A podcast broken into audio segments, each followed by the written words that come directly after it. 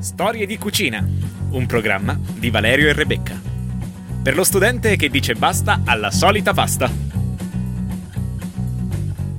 Benvenuti alle ricette in 3 minuti di Storie di cucina. La ricetta di oggi è torta alle fragole di Silvia di dolcepassione.org. Gli ingredienti di cui abbiamo bisogno sono 100 g di burro morbido, 120 g di zucchero semolato, 2 uova intere, 130 g di farina 00, una bustina di lievito, un pizzico di sale, una confezione di fragole.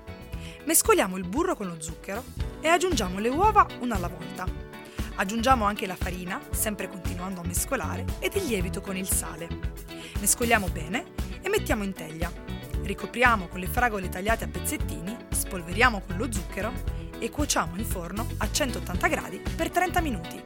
La storia di cucina è tutto, alla prossima settimana!